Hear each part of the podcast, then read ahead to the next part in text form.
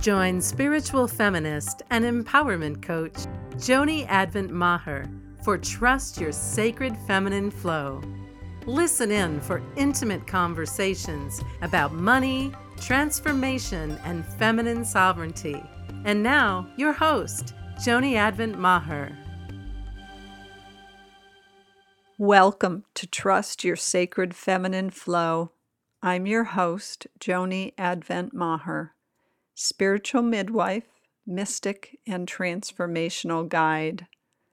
So delighted to have you with me today. Guess what? Today is my birthday.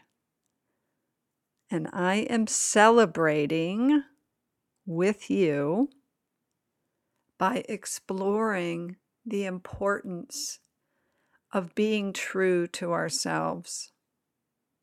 There's an old saying that says, This above all else, to thine own self be true. Over the years, that has been a meaningful phrase for me, and I was thinking about it recently when I was speaking with a member of my group program, Sumptuous Living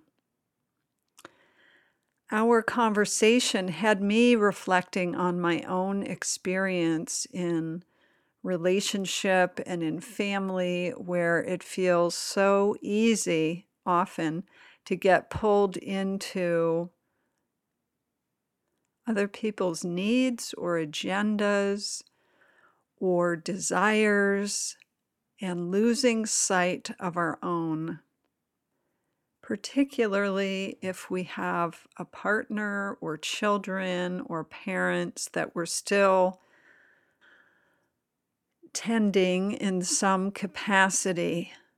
It can be so easy to lose ourselves and to give ourselves away or to put ourselves at the bottom of the priority list. I know that has certainly been a challenge of mine over the course of my life. And so I'm looking at it again from a renewed perspective because here's the thing, beloved. In order to embody your sovereignty, you have to be true to yourself. In order to be the woman you were born to be, you have to be true to yourself. You have to take yourself into consideration. You have to put yourself in the equation. And not only that, you really need to be devoted to yourself and to your heart's and soul's desires. Not just mildly pursuing them, you need to be devoted to them and to have those desires and yearnings that come from within be your guiding light. Because you were born to blossom in a unique way and to bring a contribution to this world that only comes with you giving birth to your wisdom, to your essence, to your light in its most full way. And along the way to doing that, we of course encounter situations and relationships that help forge us in that fire, in that relational spiritual fire. And so we may have old agreements, old relational agreements or soul agreements with other people in our lives that pull us in and that make it very difficult for us to stay trained on that North Star of our inner truth and our heart and soul desires. So it's important if you are in the weeds or in the woods, lost in everybody else's needs, desires, life, dreams, agendas, wants. To hear me, I'm calling out to you. I'm saying, You get to matter. You get to put yourself at the top of the list. There is something vital and critical to the whole of humanity for you to come back to yourself and to put yourself at the top of the list and be true to that vision, to that desire that lives deep in your heart. It is so important and valuable. So, how do you begin that? How do you get started when you are feeling lost in those woods or those weeds and not living in a way that is being true to yourself? Well, one of the ways I recommend to those women that I work with is really beginning to listen both to your emotions and to your body and to those times when something feels off to you. When you feel that cramped tightness or you feel that lurch in the stomach or you feel like if I have to live this way one more day, I am just going to scream. So those that's a more pronounced way, but there are also very subtle ways when someone makes a request of you, when somebody issues an invitation and you can feel that it's not quite right it's so important to pay attention even to those most subtle signals that say, This isn't quite right for me. So, how can I be true to myself? How can I be more in greater alignment with what will support me, with what will nourish me, with what will sustain me, with what will get me one step closer to that dream that dwells in my heart, that big dream. Even if it's not the season for your dream, because truth be told, many of our dreams, much of our most profound blossoming, takes place over many seasons. And there may be, you may be in the midst of a season of deconstructing those old agreements, those old relational agreements.